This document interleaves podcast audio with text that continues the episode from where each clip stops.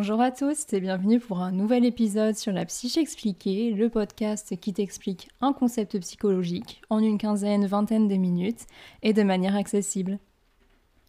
Aujourd'hui, on se retrouve. Ça fait longtemps que je t'ai publié un épisode ici et euh, j'en suis désolée. J'étais en examen en fait de, fin d'année, de fin de licence pour le coup. C'est passé très vite et aujourd'hui, euh, je peux dire que je suis en vacances et que j'ai tout mon temps pour te tourner des épisodes puisque la psychologie ne s'arrête pas seulement à l'année scolaire. C'est vraiment quelque chose qui me passionne. Je pense que tu l'auras compris. Au moment où je tourne cet épisode, il pleut dehors, il y a de l'orage, etc. Du coup, j'espère que ça ne s'entendra pas trop. Et si jamais c'est le cas, pareil, j'en suis désolée. Et euh, vu que j'avais le temps en fait de, tourner un épisode aujourd'hui, euh, je préférais le faire même si le temps n'était pas très adéquat. Tu l'auras vu dans le titre, on se retrouve pour un épisode sur le harcèlement, le harcèlement scolaire, le cyberharcèlement, un sujet qui est extrêmement important, notamment parce qu'il n'est pas encore assez repéré, que ce soit dans les cours d'école ou euh, sur Internet, et tout ça, on va en parler ensemble. Le harcèlement, on en parle depuis pas très longtemps finalement, hein, puisque ça a été la grande cause nationale plutôt en 2019, en 2020, donc vraiment c'est devenu quelque chose d'assez important en France il y a seulement trois ans. Et il y a une loi qui est passée à ce moment-là, il faut le savoir, qui implique en fait le directeur, la directrice d'école dans la responsabilité de ses élèves et du coup qui peut être tenu pour euh, pour acteur en fait ou actrice dans le harcèlement euh, de, l'enfant, en tout cas de, voilà, de témoins passifs, qui fait que euh, forcément les sanctions vont être plus grandes. Mais avant qu'il y ait des sanctions, encore faut-il que le harcèlement soit repéré. Notamment si tu travailles potentiellement avec les enfants, avec les ados, peu importe le milieu, ou si toi-même tu as des enfants ou que tu connais des enfants qui commencent à aller sur Internet, on va voir qu'il y a des risques qu'il faut prévenir et tout ça on en parle plutôt à la fin. Le harcèlement, il faut savoir que chez le jeune ou la jeune, au niveau du principal risque, hein, c'est le passage à l'acte euh, auto-agressif et du coup euh, plutôt le passage à l'acte suicidaire. D'ailleurs, oui, je n'ai pas précisé au début de ce podcast, mais c'est une thématique qui est compliquée, que tu as peut-être vécu ou qu'un de tes proches, une de tes proches a personnellement vécu. Donc bien sûr, si c'est un sujet qui peut te toucher, on va parler de violences sexuelles, de violences physiques, de coups, de rumeurs, etc. Si c'est un sujet qui peut te toucher personnellement, n'hésite pas à attendre plutôt euh, le prochain épisode ou à réécouter d'autres épisodes pour être plus safe, vraiment prends soin de toi.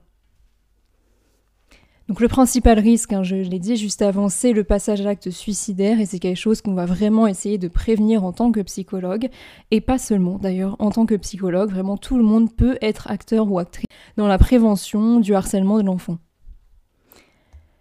Le harcèlement scolaire, je t'en parle depuis tout à l'heure, mais qu'est-ce que c'est? Comment est-ce qu'on peut le définir?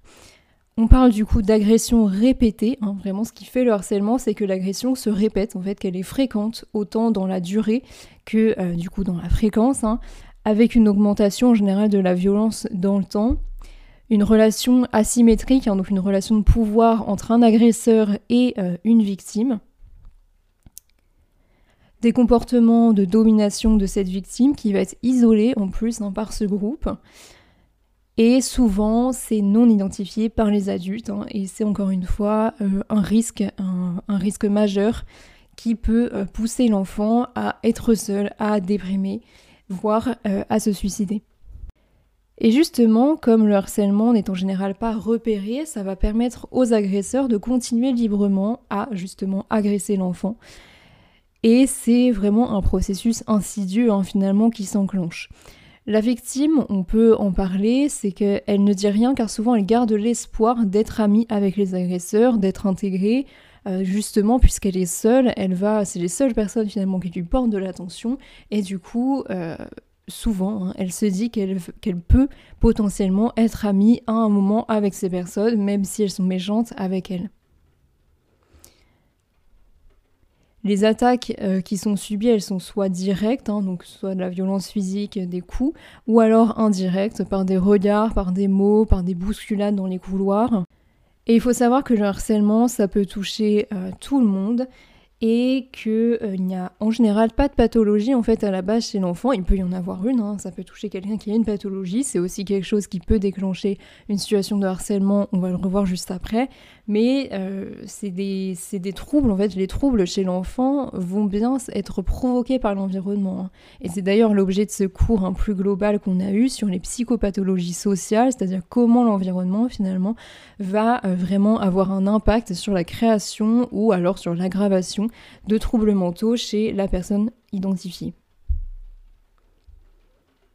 Donc il y a une réelle dynamique de groupe en fait qui va se mettre en place, tu l'auras compris, entre justement le groupe d'agresseurs, ce sont il y a un agresseur principal et des témoins qui sont soit actifs soit passifs. Les témoins actifs, c'est ceux qui vont participer avec l'agresseur mais entre guillemets moins fortement ou qui vont l'encourager, créer un effet de groupe. Et les témoins passifs, c'est ceux qui vont regarder sans rien dire. Et il faut savoir que si euh, nous sommes témoins euh, passifs, on est également passable hein, de, voilà, de, sanctions, euh, de sanctions pénales. Ce qui est extrêmement destructeur pour l'enfant, c'est surtout en fait le manque de soutien des autres, puisqu'il n'y a aucune main tendue. Tous les gens en fait dans la cour de récré, les professeurs dans la classe, etc. vont observer tout ça, mais ne vont rien faire, et ça c'est extrêmement euh, dégradant, l'enfant va avoir une, très mauvaise image de lui-même parce que personne ne l'aide malgré sa situation de détresse. Alors que s'il y a un seul soutien, vraiment une seule personne qui le défend, et eh bien à ce moment-là, ça va complètement changer la situation et euh, déjà empêcher en général l'enfant de passer à l'acte et de se suicider. Donc c'est vraiment en fait un tout petit, un tout petit levier qu'on peut mettre en place, vraiment avoir un seul soutien, c'est extrêmement euh, bénéfique. Donc comme je te l'ai déjà dit, il y a plusieurs types d'attaques, hein, des violences à la fois physiques, des violences aussi psychologiques qui, pareil, sont reconnues depuis assez peu de temps euh, en France. Autant du racket que des jeux dangereux, des moqueries, des surnoms, des insultes, des rumeurs et également des rumeurs sur les réseaux sociaux. Pareil, on en parlera plutôt à la fin.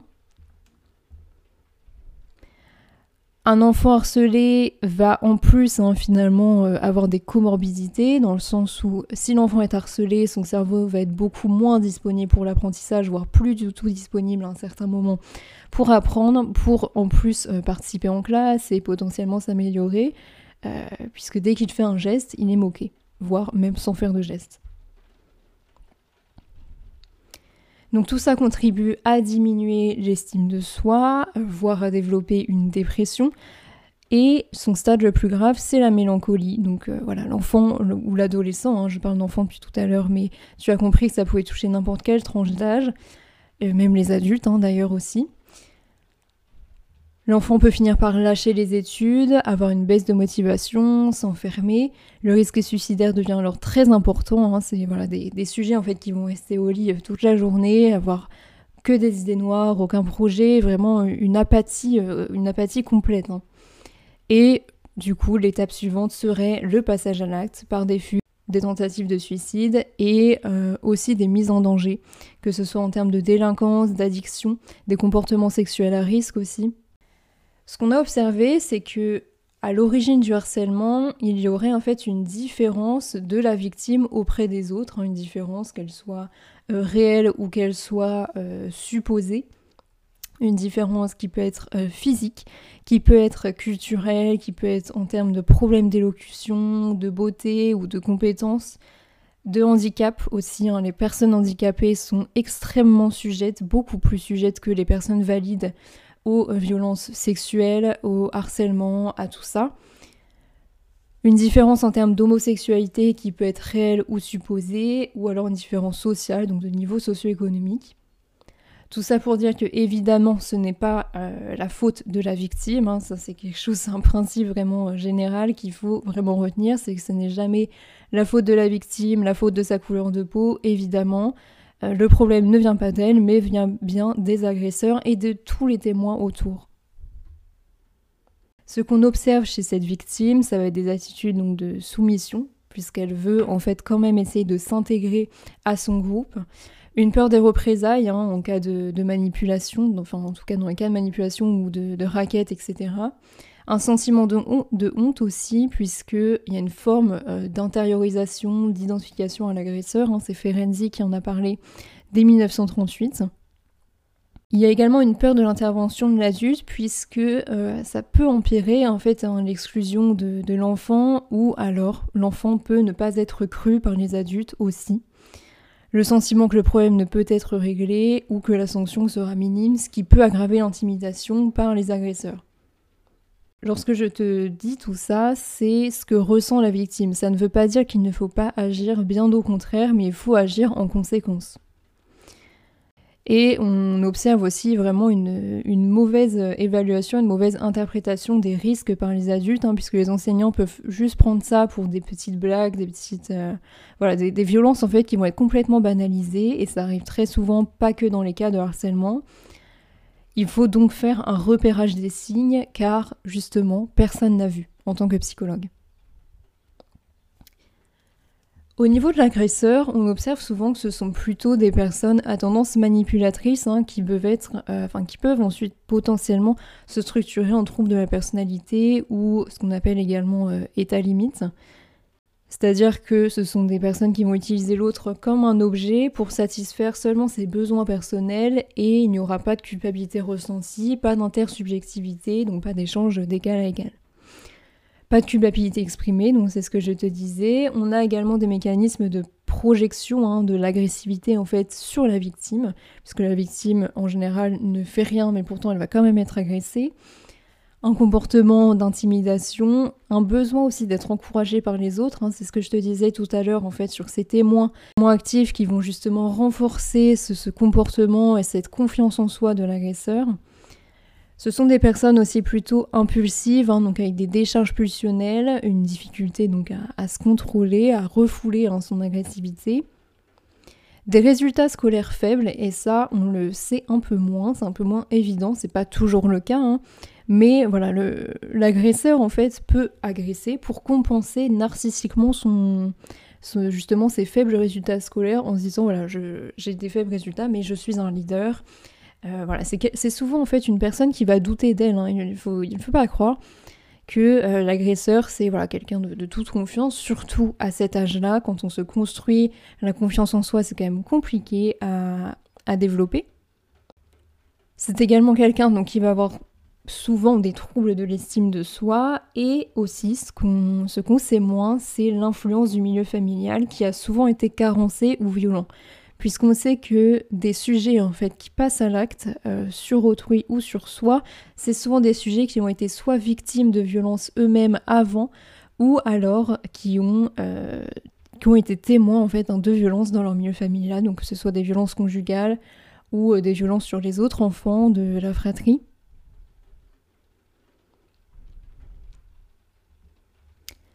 Donc pour le harcèlement scolaire, on a à peu près fait le tour. Hein. L'idée qu'il faut retenir, c'est que vraiment un seul soutien peut changer les choses. En termes de cyberharcèlement, on observe que souvent c'est un prolongement euh, du harcèlement scolaire en fait, euh, avec le fait que cette fois-ci ça se passe euh, n'importe où, donc sur n'importe quel réseau social, mais aussi par le téléphone, par les messages, etc. Ça se passe euh, à n'importe quelle heure, que l'enfant déconnecte ou pas, euh, les messages seront euh, toujours là, toujours envoyés. Le lendemain à l'école, il retournera à l'école dans cet environnement extrêmement toxique, extrêmement destructeur, et ça ne s'arrête jamais. Donc on observe vraiment une délocalisation et une dématérialisation de la violence, qui n'est plus associée à ce lieu spécifique qui est l'école. Donc l'âge légal, hein, normalement, pour aller euh, sur les réseaux sociaux, en termes de loi américaine, c'est 13 ans et c'est ce qui est également appliqué en France. Mais on sait que les enfants de 10-12 ans hein, commencent en général à y aller, voire même plus tôt. Et le problème principal, c'est que ces enfants n'ont pas en fait d'explication sur les dangers, sur les risques et sur l'impact hein, de, donner en fait des, données personnelles justement sur, euh, sur Internet qui peuvent être utilisés à n'importe quel moment contre eux. Donc c'est un problème qui est sociétal et ce qu'il faut, au lieu de blâmer les jeunes qui vont sur les réseaux sociaux, c'est plutôt de les informer et les accompagner en fait justement dans leur pratique des réseaux sociaux pour euh, éviter les risques. Il y a des outils en fait qui ont été mis en place, je t'en parlerai à la fin de ce podcast, pour notamment aider euh, l'enfant à euh, aller de manière saine sur Internet. Le cyberharcèlement va aussi souvent se cumuler avec d'autres comorbidités, donc comme les maltraitances, le harcèlement scolaire, et donc plus l'enfant est fragile, plus il y a de risques de se faire harceler. L'auteur Blaya, en 2013, a recensé en fait hein, les, principaux, euh, les principales euh, manières de cyberharceler. On a d'abord l'exclusion, donc le fait de sortir la personne d'un groupe, que ce soit d'un groupe de messages ou d'un groupe sur Facebook par exemple. On a aussi le flaming, donc c'est un terme euh, anglais qui consiste en fait à envoyer des messages en salve, hein, donc vraiment beaucoup de messages d'un coup, via différents supports qui sont répétitifs. On a ensuite le dénigrement, donc notamment le slut shaming, donc le fait d'utiliser une des caractéristiques souvent physiques hein, de la personne pour la critiquer. Dans le cas du slut shaming, c'est euh, traiter en fait une femme ou une personne d'expression de genre féminine euh, de salope, de pute, etc. Seulement parce qu'elle va porter euh, des vêtements qu'elle aime ou des vêtements perçus comme trop courts on a également l'usurpation d'identité, donc euh, voilà, par le, par le piratage. On va en fait prendre les codes euh, d'une personne sur les réseaux sociaux et se faire passer pour elle en changeant souvent ses photos de profil par des éléments dévalorisants.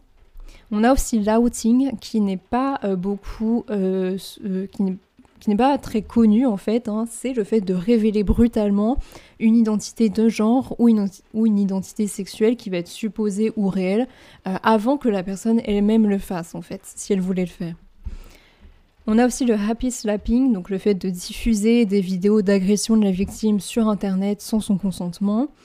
Le sexting, donc le fait de poster des contenus à caractère sexuel concernant la personne et la harceler de messages du même genre.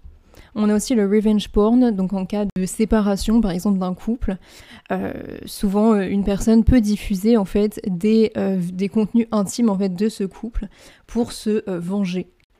Donc après avoir euh, recensé tout ça, qu'est-ce qu'on peut faire? Comment est-ce qu'on peut repérer un enfant qui se fait cyberharceler? Eh bien déjà, ça va être des traces de coups, euh, des vols aussi, puisqu'on rappelle hein, finalement que le cyberharcèlement en général n'est jamais euh, seulement sur Internet, mais aussi se continue à l'école. On peut repérer des manifestations d'angoisse hein, chez la personne, donc des douleurs abdominales, des suées, des tremblements, des nausées, et les adolescents, adolescentes ne disent pas qu'ils sont angoissés, mais plutôt, euh, en fait, vont plutôt réagir sur du registre somatique, hein, donc que ce soit aussi des problèmes dermatologiques comme l'eczéma. On observe des troubles comportementaux, donc des troubles du sommeil, de l'alimentation, de l'agressivité qui n'étaient pas habituels chez la personne, de l'évitement et des troubles de l'apprentissage, puisque bah, je te rappelle forcément que le harcèlement fait que le cerveau va être beaucoup moins disponible pour apprendre et pour se développer. Les tentatives de suicide sont évidemment à prendre en compte. Hein. Les appels à l'aide, euh, qu'ils soient plus ou moins euh, forts, sont toujours, toujours à prendre en compte. C'est extrêmement important. Et des signes psychopathologiques, donc de l'anxiété, de la dépression, des dépendances aussi. Hein. C'est quelque chose qui se retrouve assez fréquemment chez les personnes harcelées, hein, des situations de, voilà, de toxicomanie, d'addiction aux substances, euh, au comportement aussi. Donc voilà pour le cyberharcèlement et le harcèlement scolaire. Et pour conclure ce podcast assez, assez dur, assez lourd, euh, on peut dire qu'en fait que le pouvoir de l'agresseur ne tient qu'au secret.